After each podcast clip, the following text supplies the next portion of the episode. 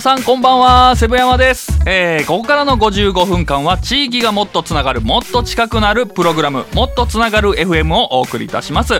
半蔵門のスタジオから全国のコミュニティ FM をつないで生放送でお送りいたします、えー、今週もこの番組が放送されている地域の最新トピックスをご紹介させていただきます、えー、今週はですね、えー、番組で、えー、情報提供を呼びかけさせていただいたところ、えー、番組をお聞きのリスナーさんからいただいた情報をご紹介させていただきます。たいと思います、えー、福井県福井市の福井街角放送から聞いてくださっています。ラジオネームし白慎太さんからの情報です。えー、グッイブニングエブリワンあちょっと待ってください。これ あのメールそのまま読んでるんですけれどもあのー、そうですね。こういうテンションで送ってくれたんですね。ありがとうございます、えー、グッイブニングエブリワン福井ではまもなく日本六古洋越前焼の春の越前陶芸祭り開催予定ですと。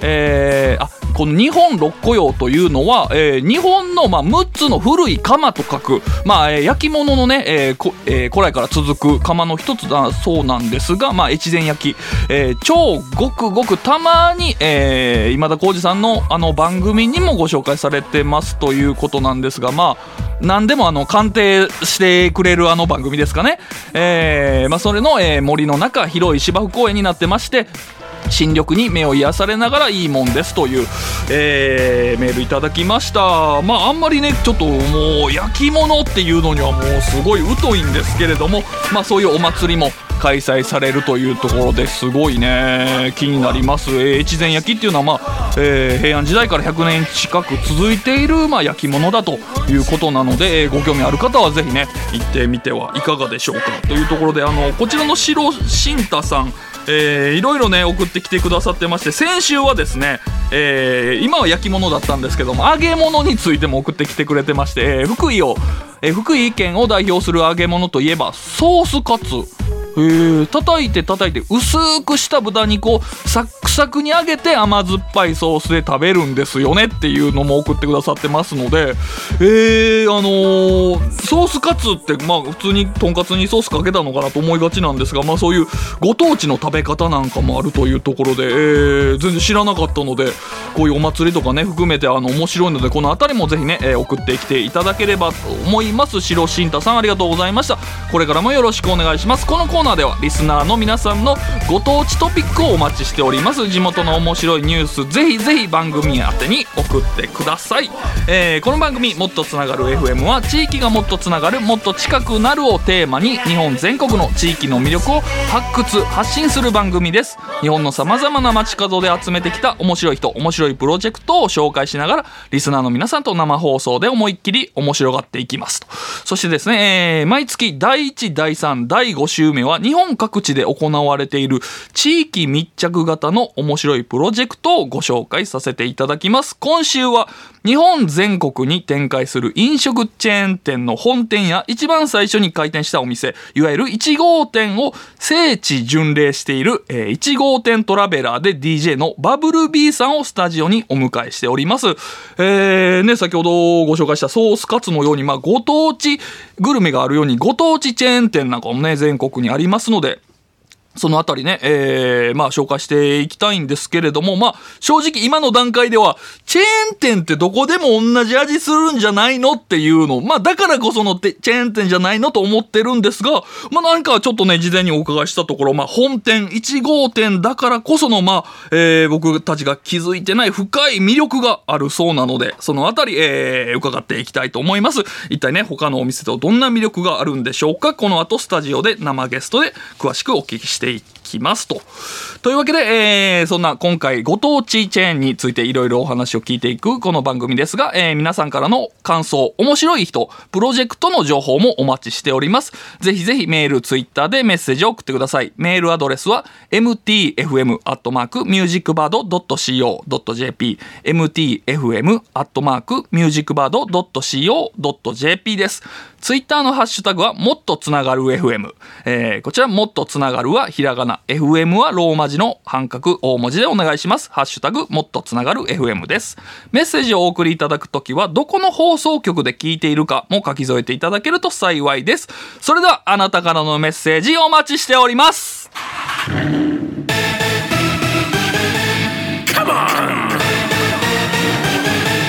Highway Star!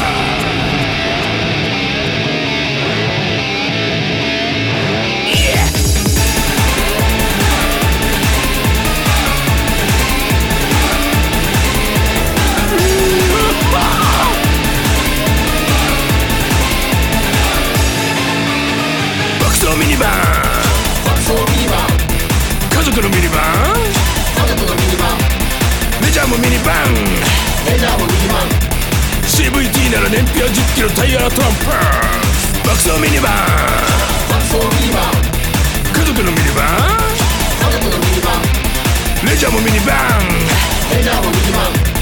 CVT なら燃費は10キロタイヤトランプアルファードエルファイヤ MPV ステップワゴンデリカ D ファイアルファードエルグランドヌーセレナベルフ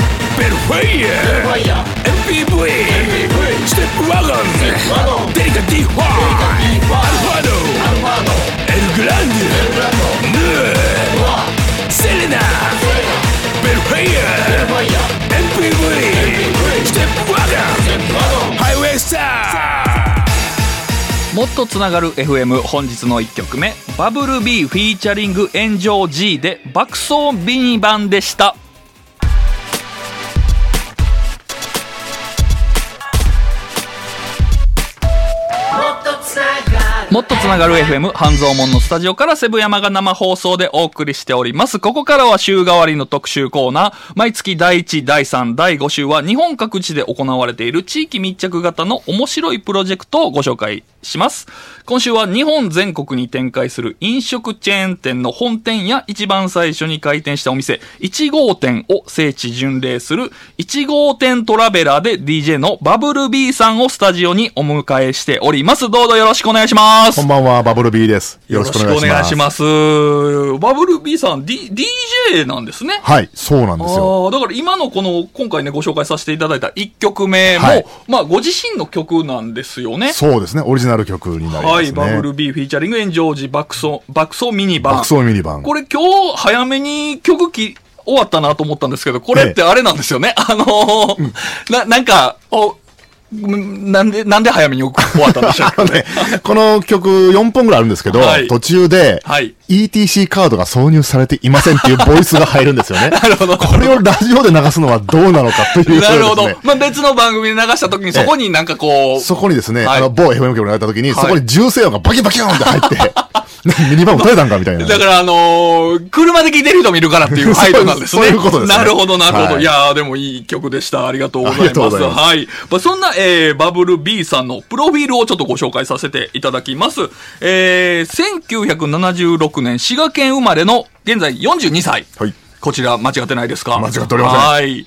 バブル経済の香りが残る1990年代前半に作曲活動を開始し、テクノやハウス、ドラム、ベースの、えー要素を取り入れた楽曲を多数制作と。うん。はい。まあ、まさにもう DJ、まあ音楽活動されてるミュージシャンの方ですね。そうですね。はい。はい。でですね、えーパーティーオーガナイザーとしてもご活躍されておりまして、日本全国各地の旬の食べ物や地域に密着した自腹、えー自分の腹ですね、自腹移動型パーティー、コンフォートや、えー全国各地のバーを舞台としたミニパーティーを主催されているという。はいはい。えーまた、えー全国にある離島を回る DJ ツアー、離島 DJ という概念も提唱しているという。提唱しておりますね。はい。はいえー、まあ、このあたりも、大きい音楽活動ですよね。そうですねまあ、。そんな音楽活動と並行して、外食チェーン店の1号店を巡ることをライフワークとしており、えー日本唯一の1号店専門ブログ、本店の旅を運営。はいこれまでに約4、えー、300箇所以上の店舗を巡礼し、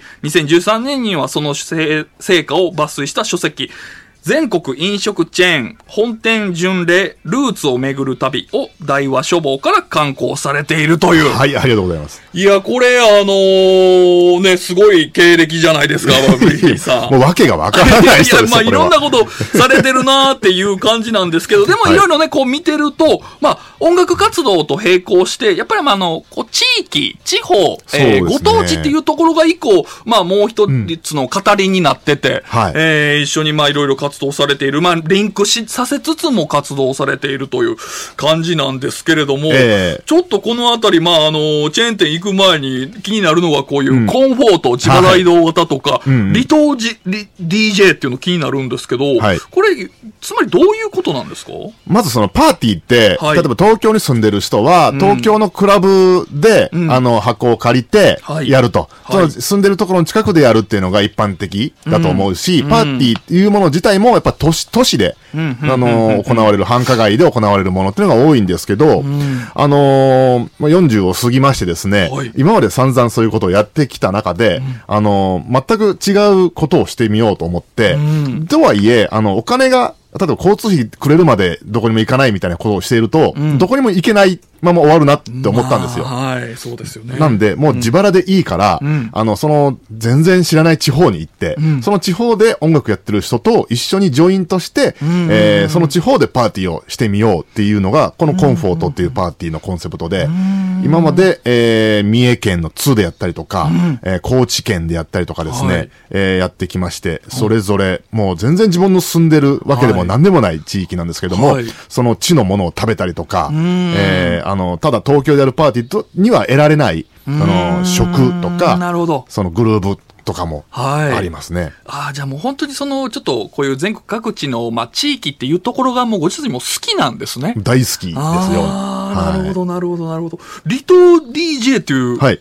これ概念、ここれも気になるんです。これはですね、僕すごく離島が好きでして、はい。その中でも、あのーマイ離島って呼んでるんですけど、マイ離島マイ離島、はよく行く離島っていうのが いくつかあるんですね。はい。で、そのうちの一つが北海道にある利尻島っていうところでえはい、あの、稚内からちょっと船で行ったところにあるところなんですけど、まあ人口3000人ぐらいのところなんですよ。はい。ここでパーティーしたら最高だなと思いまして、まあそのクラブとか当然ないんで、そうですよね。ない3000人ですもんね。ないですね、はいでもカラオケ設備のあるバーとかはあるんですよ。ああ、なるほど、なるほそど。のダムとかの機械の裏のラインインにですね、あの、持ち込みの DJ 機材をつなぎまして、あ、そんなんできるんですね。そう、お店、もちろんお店と仲良くなって、あの、はい次こういうのしたいんでまた来ますって言って、やっとできるみたいな関係性なんですけど、なるほど。あはいじゃあ行ってフラッとやるんじゃなくて、やっぱりそこで地域の方、地元の方々との関係性も築いて、はい本当に一緒に楽しんでもらえるような、そうですそうですば舞台を作ってから。作ってからですね。なるほど。それをすべて自腹でされてる。自腹でやるという。いや、すごいですね。いいですね。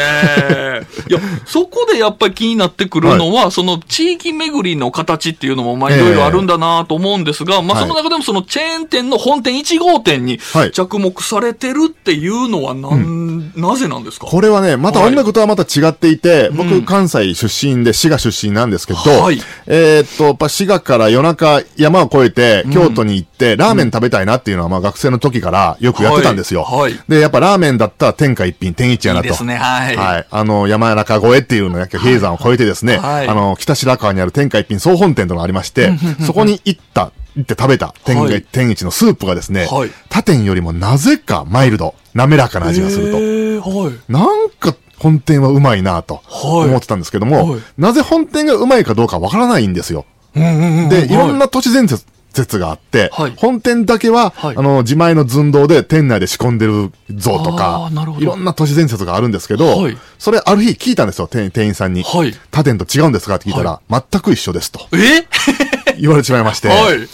全く一緒なのに味が違う感じがするのは何なんだっていうところに不思議に思って、はい。本店と名乗ってるからううまく感じる何かが生まれてるんだと。うん。いうふうに思うと、はい。じゃあ、あの、ガストのほ1号店もうまいのかとか、ああ。他の本店もどうなんだっていうふうに、こうん。う、興味が湧きまして、それがきっかけで、ええ始まりましたねあやっぱりその本店1号店みたいなブランドにちょっとやっぱりちょっと味も引っ張られて味覚も。そう。なんですよ。ええだから自分の味覚ってのは結構いい加減かもしれないし、んあの、本当は人間が美味しいって感じるのは味だけじゃない要素がいっぱいあるんじゃないかうーんんなるほど、なるほど。はいまあ、もしかすると、その、天下一品も、なんかちょっと違うのかもしれないけれども、ええまあ、それを証明されるためには、たくさん回ってみないとわからないわけですよね。わからないですねそうですねこからじゃあ本店の旅が始まったんですね。始まりましたね。はあ、なるほど、なるほど。ちょっと僕はその本店とか1号店のこのトラベラーとしてはまだ、まだもう未熟者なんですけれども、いえいえはい行かれる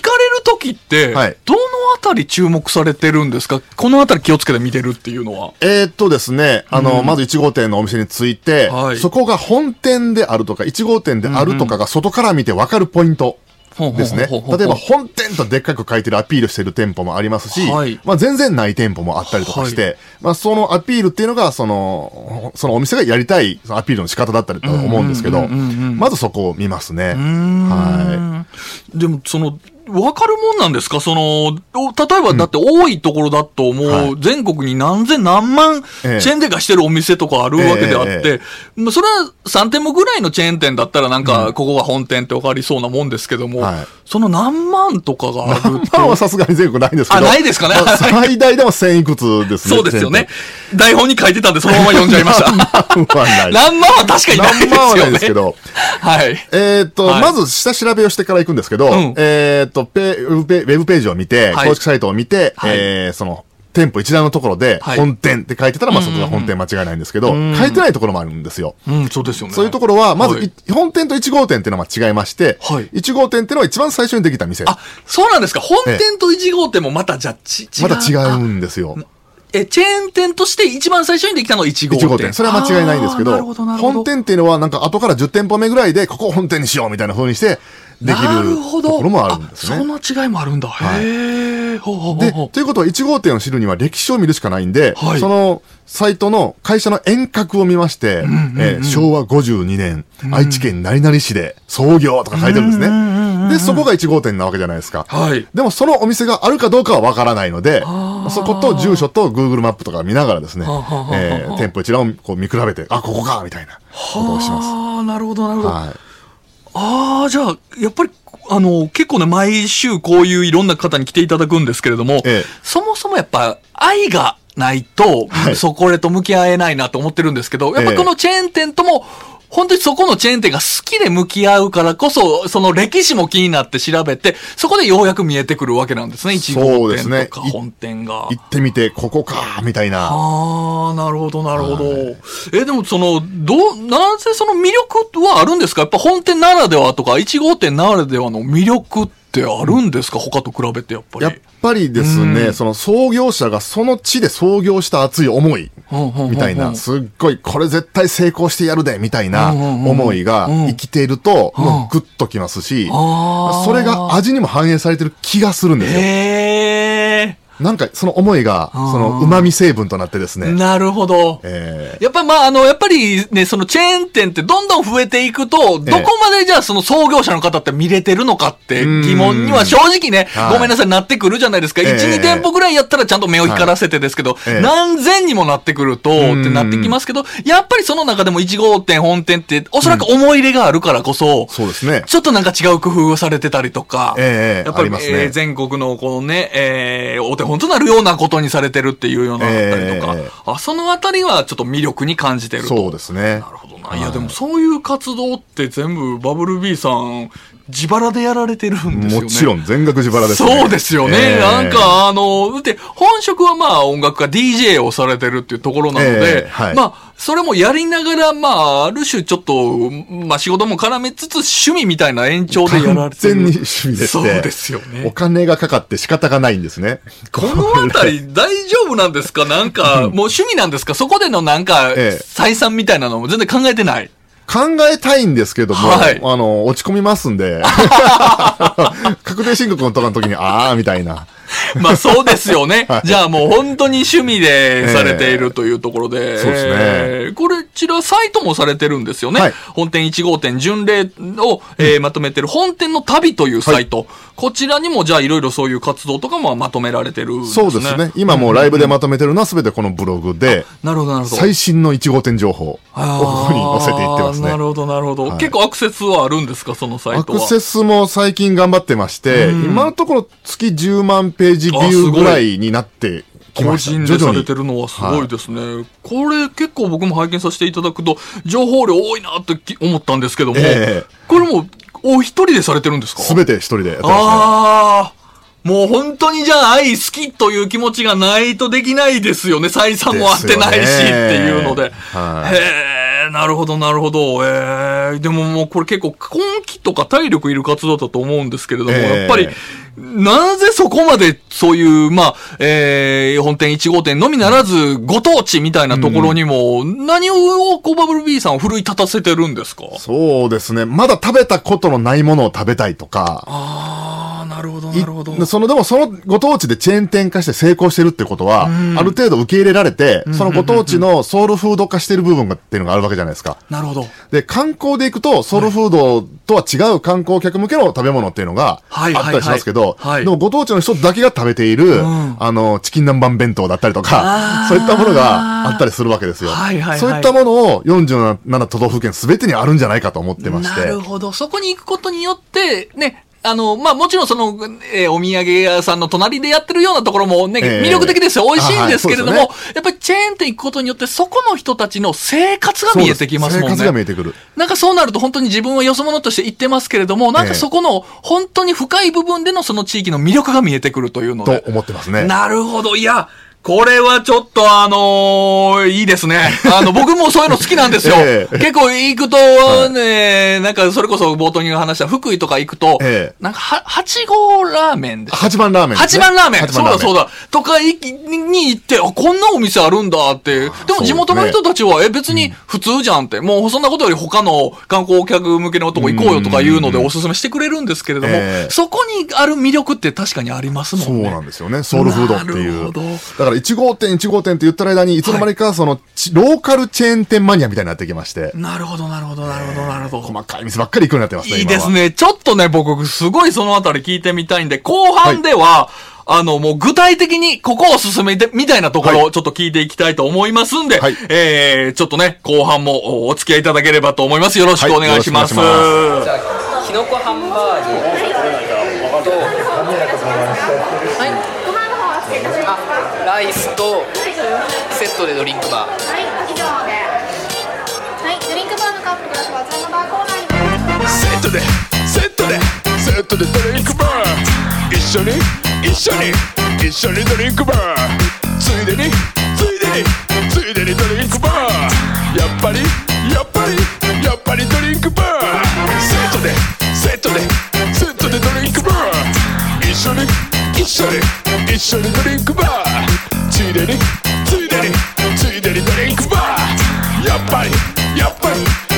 り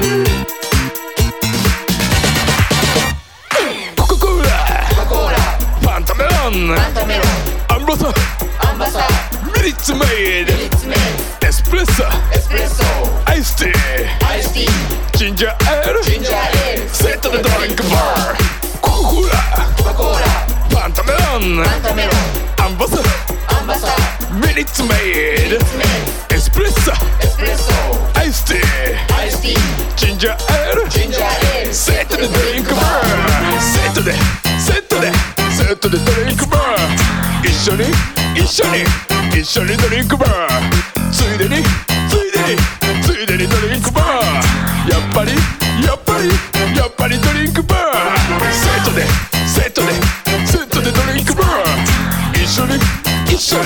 一緒に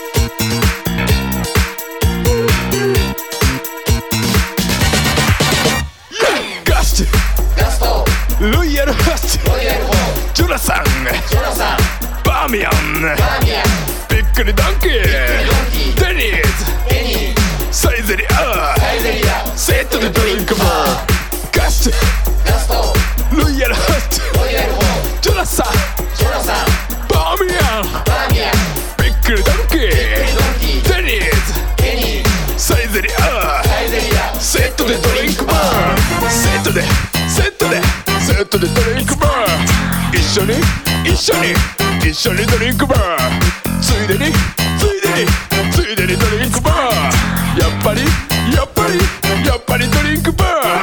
セットでセットでセットでドリンクバー。一緒に一緒に一緒にドリンクバー。ついでに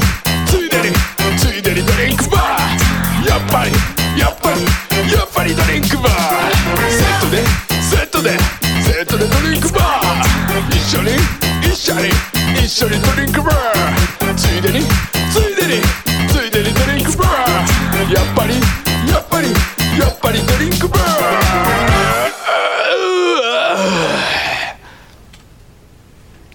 もっとつながる FM バブル B フィーチャリング炎上 G でセットでドリンクバーをお届けしました。地域がもっとつながる、もっと近くなるプログラム、もっとつながる FM 半蔵門のスタジオから生放送でお送りしております。今週は全国各地に展開する飲食チェーン店の本店や一番最初に開店したお店、いわゆる1号店を聖地巡礼する飲食店1号店トラベラーで DJ のバブル B さんをスタジオにお招きしていろいろ聞いております。後半もよろしくお願いしよます。ろしくお願いしますい。や、前半ではね、バブル B さんのこの、まあ、ご当地はいチェーン店に対するこの熱い思い聞いてきたわけですが、ちょっと僕もね、すごいそのあたり、そういうの好きなので、後半では具体的なちょっとお店の話、はい。えー聞いていきたいんですけれども、はい。どうでしょう？あのーまあ、そういうたくさん巡ま、えー巡られる中で、印象に残ってる、はい。ここ良かった、ここ行っとけ、みたいな、ええ。ちょっとおすすめのちょっとチェーン店を聞いていきたいんですが、どうでしょうか？はい。はい。えーとですね、もういっぱいあるんですけど、はいその中で今日はいくつか抜粋して言うならばですね、はいまず、香川県高松市。はい。これはもううどんですよね。はいはいうどんですねはいで、花丸うどんってのがあります。おー、なるほど。全国チェーンですよね。もう知ってます、知ってます。がありまして。お世話になってます。えー2000年代はい初頭に、あはいの、讃岐うどんブームを巻き起こしたお店として有名な。ですよねはいその1号店が高松市にあるんですけども、はい僕が行った時にですね、はいえーこの、花丸うどん創業時に、はいうどんのレシピとか、はいカレーのレシピを考案した女性の方が、はいまだ厨房に立っていらっしゃいまして、現役で。現役でいらっしゃいまして、はい。で、その方とお会いできて、はいその方がはい、揚げるかき揚げ天ぷらをはいいただいて食べたんですよ。はいはいはいはいめっちゃ。くちゃうまかったんですよ。それもね、そういうレジェンドっていうのが入ってるから美味しく感じがもしれないですけども、まあでも全国で食べれるかき揚げのオリジナルレシピの。そうなんですよ。オリジナル。あ、ちょっと羨ましい。はい。その、花丸うどんのカレーライスも、その方のはい家で作ってたカレーが。レシピになってるとあ、そうなんですか？言われてまして、はいでもう今ちょっといらっしゃらないんで、もう退退職されちゃったんですけども、はいもう年配の方だったんで、はい退職されたんですけども、ちょうど、そのいいタイミングで、はいその方にお会いできて、それは羨ましいですね。えーとてもチェーン店とは思えない話ですよね、これ。いや、すごいですよね。本当になんかお、おばあちゃんが一人でやってるお店に行かないとそういうの味わえないんですけれどそも。の感じがありましたね。へえ、すごいな。花丸うどんの1号店。1号店。なんか考えたことなかったですけどね。へえ、それがでも本当にじゃあ香川県にあるんですね。香川県高松市になりますね。へはいーいいですね。い今でもでも、あ、そこはでも店内になんか特色がある。そうですね。はいあの、最近1号店っていうことを、はいえー打ち出して、あの創業店ってやり出してはあの、花丸神社っていう、なんか、神社じ神社のような、はい こうオブジェのようなものを作ったりとかですね、ちょっと特別な場所ですよっていう感じを、なるほど。じゃあ、花丸うどんさん自身もちょっと1号店本店というのは、はい。ちょっとあの、まあ、ちょっと記念のお色気が店。色気が出てきたんですよね。でもやっぱり分かれるもんですか？その、はい。あんまり、チェーン店どんどん大きくなってくると、ええ。もう1号店っていうのを別に出さないお店もあれば、はい。逆に出していくところそうもあったりするんですか？こはもう方針だと思うんですけど、1号店とか本店っていうのをバーンと打ち出す店もあれば、全く打ち出さないカモフラージュ本店って言ってるんですけど、モフラ本店も結構ありまして、本当にここ本店、1号店なんみたいなのも結構ありますね、世の中には。なんかありました？その、え、ここ本当にうん。1号店なの？って半信半疑で行ったところとかありましたか？うんと、くら寿司とか、あ大阪の中本っていうところにあるんですけど、はいあの、全くわかんないですよ、外から見ると。ここが1号店かどうかとか、全く、もう何にも書いてなくて、中に人も全く書いてないんで、はい。ずーっと半信半疑のまま、へえ、そこはじゃあもう本当に他のところとも何も。何も変わらず。へえ、あ、まあお店によってもあるんですね。すねてるところ、出してないところ。へえ、なるほど、なるほど。えー、他にもこの番組っていうのは全国の64地域で放送されてたりするんですけれども、はい。えー、ありますかね、ちも、えー、手元にはい。ありますか、資料が。その中で、なんかここ良かったよみたいなのあったりしますか？はい、えー、っとですね、はい。えー、三重県の三重県の。四日市四日市。市にはいはいはい。あるおにぎりのチェーン店がありまして、おにぎりのチェーン店。これはですへね、ー。おにぎりの桃太郎。あ、三重県だけど、三重県だけど桃太郎。なんですけど、はいはいはいはい。えーこの久保田本店っていうところがあるんですが、はい。この本店はですね、あの、建物の横に、ちょっとしたタワーが建ってるんですよ。うんうんで、そのタワーの一番てっぺんに、1日5回、はい。ある時間になると、はい。BGM が鳴り響いて、結構大音量になるんですよ。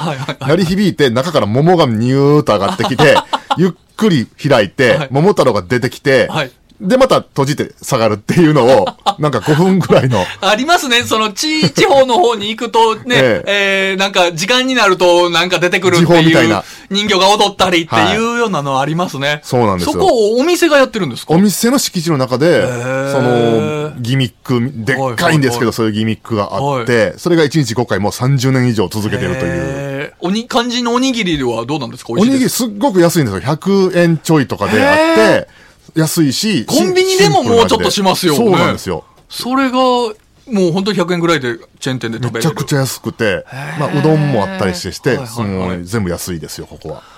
ああ、でもそこはでもあれですよね。もう、三重県に行かないと、じゃあもう食べれない。そうです。三重県ローカル、しかも四日市エリアに行かないなると、ほど。ないという桃太郎。なるほど、なるほど。はいあこれでもね、もしかしたらあの、東東京にね、これはい全国で放送してるんですけど、東京に住んでるもう英語かもしれないんですけども、うんはいなんかそういうその、全国のそのご当地で展開されてるチェーン店が、はいちょっとなんか、東京にも行っても進出してるとかっていうのはあったりしないんですか、これあっ。たりしますね。あ、しするんですか、はい。東京でも食べれる？そう。ローカルでやってると思ったら、はいあれ？東京に1店舗だけあるみたいなものが出まして、それを飛びチェーン飛びチェーン。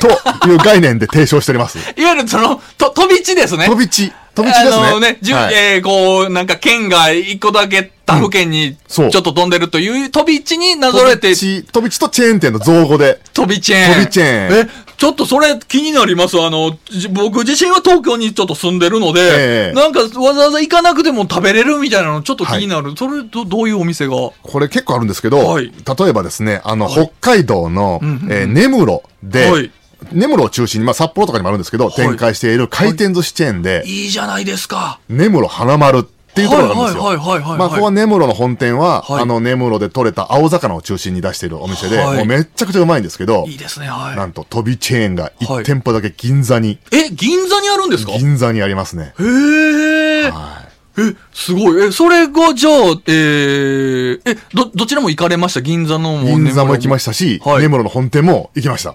それってやっぱ気になってくるのは、ん味の差ですよ。味の差ですよね。だってしかも銀座でしょ？銀座のど真ん中の、はいもう大通りに面したはいところのめちゃめちゃ一等地ですよ。へえ。えー調べました。はいえっ、と、まあ、その工事価格、はいの土地の値段ですよね。はい銀座の一等地なんてもう日本で一番土地が高いか、はいどうかぐらいのところで、はい一坪はい1億5千万円。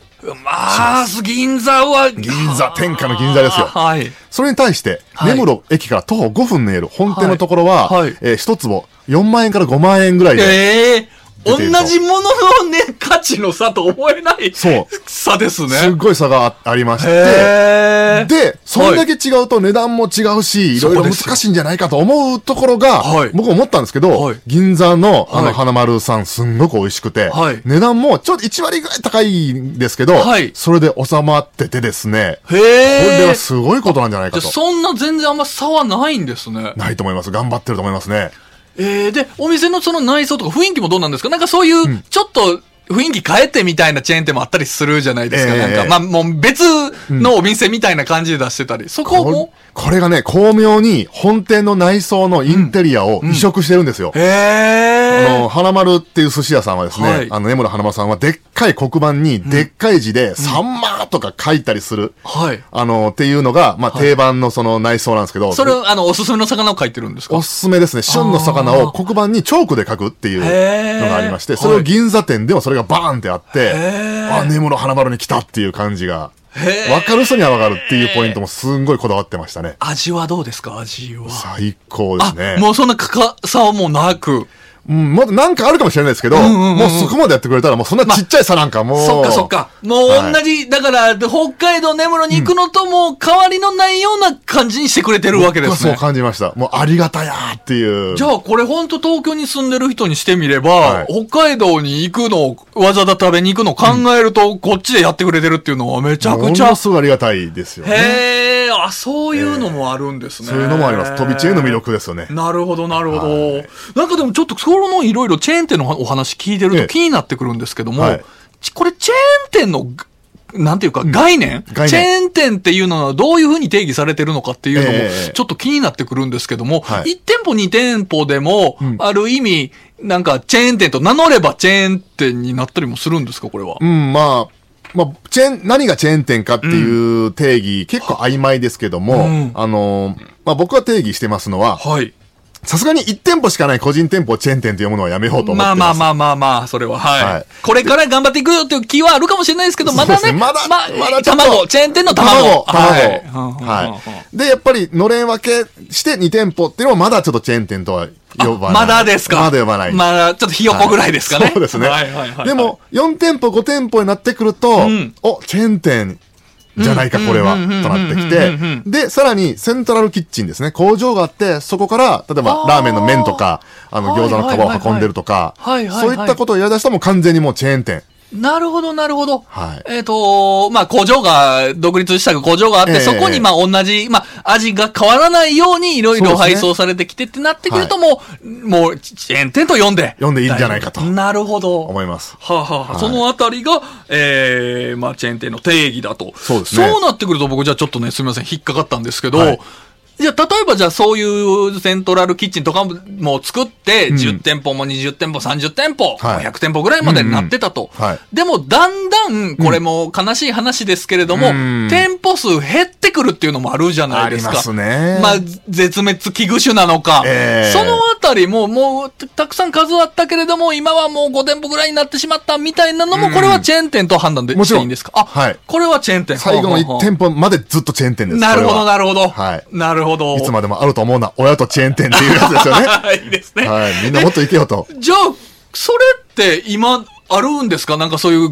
絶滅危惧種のチェーン店。なんかちょっと今聞いときたいなと思って、ええ僕も今だって言われたように、いつまでもあると思ってるんで、ええでもなんか今のうちだよっていうようなところ、はいここを今のうちに食べておいた方がいいよ。これリスナーの方も気になってると思うんで、なんか、今気になってる絶滅危惧種チェーン店。はい。えーと、バブルビー一押しのはい絶滅危惧種チェーン店ですけども、はい東京力飯。あー、これは、はい。これは結構話題になったりもしますね。これはですねええ僕も知ってます。まあ、多い時であれ何店舗ぐらい行ってたんですか？150近くあったんですよ。はいはいはいはいこれ2010年代にできた、まだ全然新しいチェーン店でして、はいはいで、焼き牛丼ですよね。うんうんうんうんで、その焼肉のような牛のカルビを乗せたやつなんですけど、んそれ最盛期はものすごい都内にもあったし、はい関西にもあったんですけど、んある時を境にどんどん激減していきまして、はい今残り8店舗。わ大阪も残り1店舗になりまして。わあまさにどんどん絶滅危惧種になってきますね。そうなんですはい。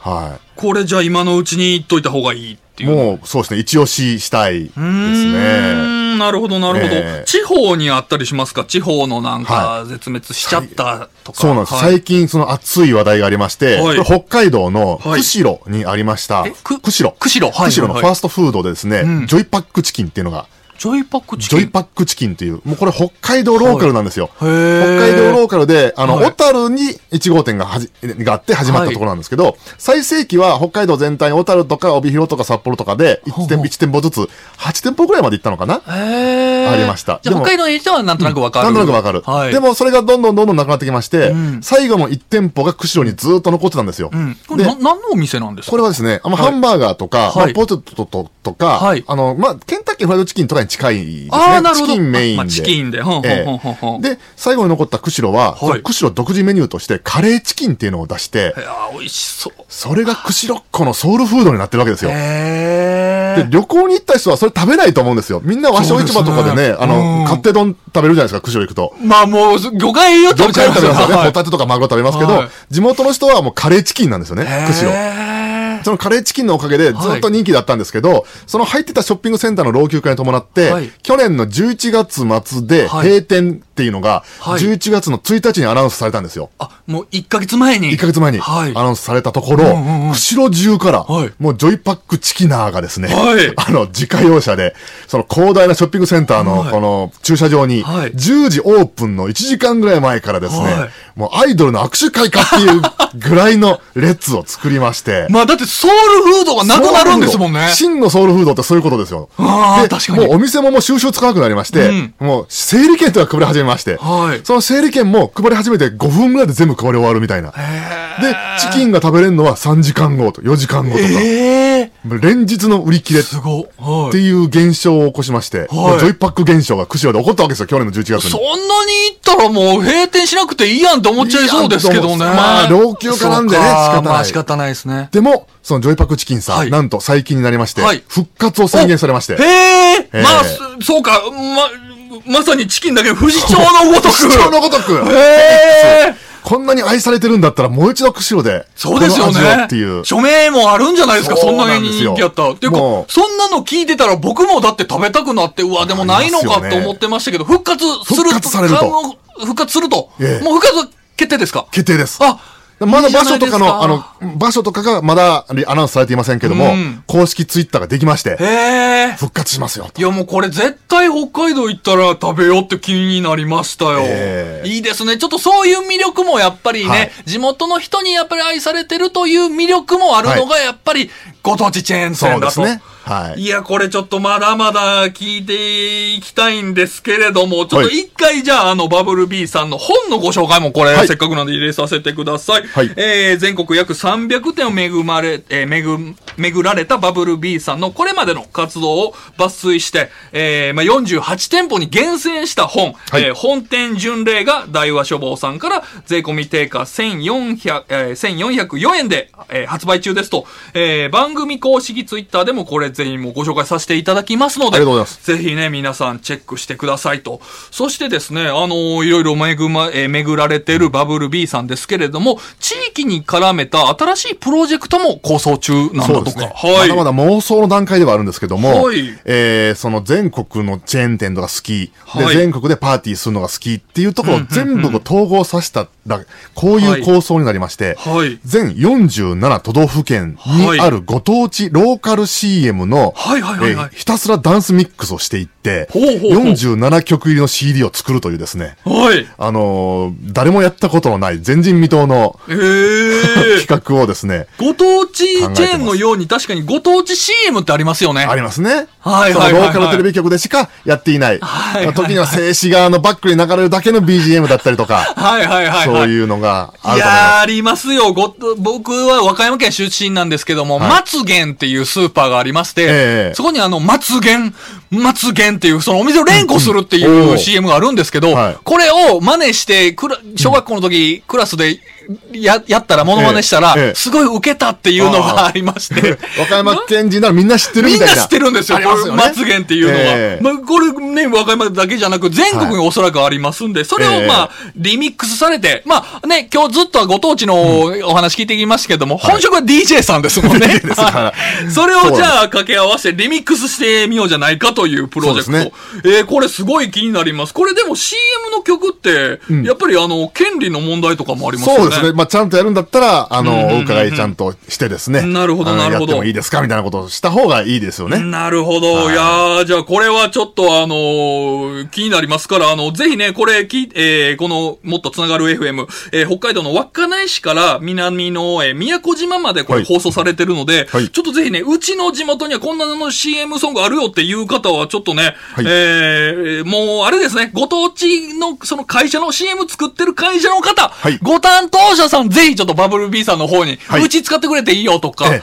ぜひね、えーもっと言うと聞いてくれてる方で、はい。うんえーバブル B さんが知らないご当地 CM とか絶対あるはずなので、ねそれは。はい。えーこういうのはうちありますっていうのもぜひね、ちょっと、はい。あのーなんかご連絡いただければとい思います。なんか、どこにご連絡すればいいですか、バブル B さん？そうですね。バブル B で、はい。BUBBLE-B で検索してもらうと、僕のブログだったり、ツイッターだったり、その本店の旅っていうブログにも連絡先がありますので、はい。そこ宛てにいただければ。はい、いいですね。ぜひ、こうちょっとこれ番組でね、から、なんかこう、関わらせていただいたりとか、プロジェクト生まれたらめちゃめちゃ素敵なので、ちょっとこのあたりも、はいすごい僕らも追っていきますんで、ありがとうございます頑張ってください。というわけで、えー、今週は、えー、日本全国に展開している飲食チェーン店の本店1号店を聖地巡礼する1号店トラベラーで、えー、本職が、D、DJ のバブル B さんに来ていただきました。どうも、はいありがとうございました。したで本職は DJ なので、ちょっと締めくくりにバブル B さんの手掛けられた曲をちょっと紹介したいんですけれども、ええこちらどういう曲でしょうか、バブルさん。えーとですね、はい。これはですね、あの、神奈川県のはい。小田原市にあるですね、はい。回転寿司屋さんをトリビュートした曲なんですよ。何のこっちゃってことだと思いますけども。そうですねちょっと。あの、ね、はい。これかチェーン店ではないんですけど、はい。味わい回転寿司全というですね、はい。えー変態回転寿司とこう、自らおっしゃってる、はい。チェーンのお店がありまして、はいはいはいはい。まあ、回転寿司なんですよ。お寿司回ってるんですけども、はい。それ以外のサイドメニューがフレンチだったりとかですね、ワインももう何十種、何百ぐらいあるぐらいの、はいはいはいはい。かなり変わった、うん。飛び抜けたお店でして、はい。まあもう、とにかく美味しいんですよ。ん。そこのその生ハムとかも48ヶ月熟成のものを仕入れてたりとかしてまして。生ハムとかもあるんですか？生ハムがあったりして味わい回転寿司全ですよね。味わい回転寿司全なんです。はい。でもいろいろお寿司以外も。いろんなものがありまして。まあ、そこの店長さんもすごく面白い方でですね、んもういろんな人僕連れてきまして、ん一度も外したことがないという。えー、あ、みんな喜んでくれる。みんな喜んでくれる。で、その、やっぱり好きだっていう人がどんどんミュージシャン仲間も増えてきまして、はいなんか、トリビュート CD 作ろうぜっていうノリに なってきましてですね。はい。えーで、僕はそのコンピレーション CD をうん、その作って、そのお店のレーンの上で寿司と一緒に回して売らしてもらうっていう売り方を、ええ？このまでさ、第3作作ったんですよ。はいはいはいはいその3作ともそういう売り方で売らせていただきまして。え、つまりその曲っていうのは、はいじゃあ、前さんのうんお店をイメージしてるみたいなことなイメージした曲ですね。へえ。ダンスミュージックだったりとか、はいその、まあ、歌物だったりとかで、はいその前をイメージさせる音楽。えー、切ない恋とかね、えー、夏とかテーマじゃなくて、回転寿司屋をテーマ回にした。転寿司屋をテーマにした。えー、あ、じゃあちょっとぜひこれ流しましょう。ぜひ、じゃあ、ちょっと曲紹介の方お願いします。はい。これは私の曲ですけども、はいえー、バブルビーフューチャリング大月真希で、はいレーンの彼方へ。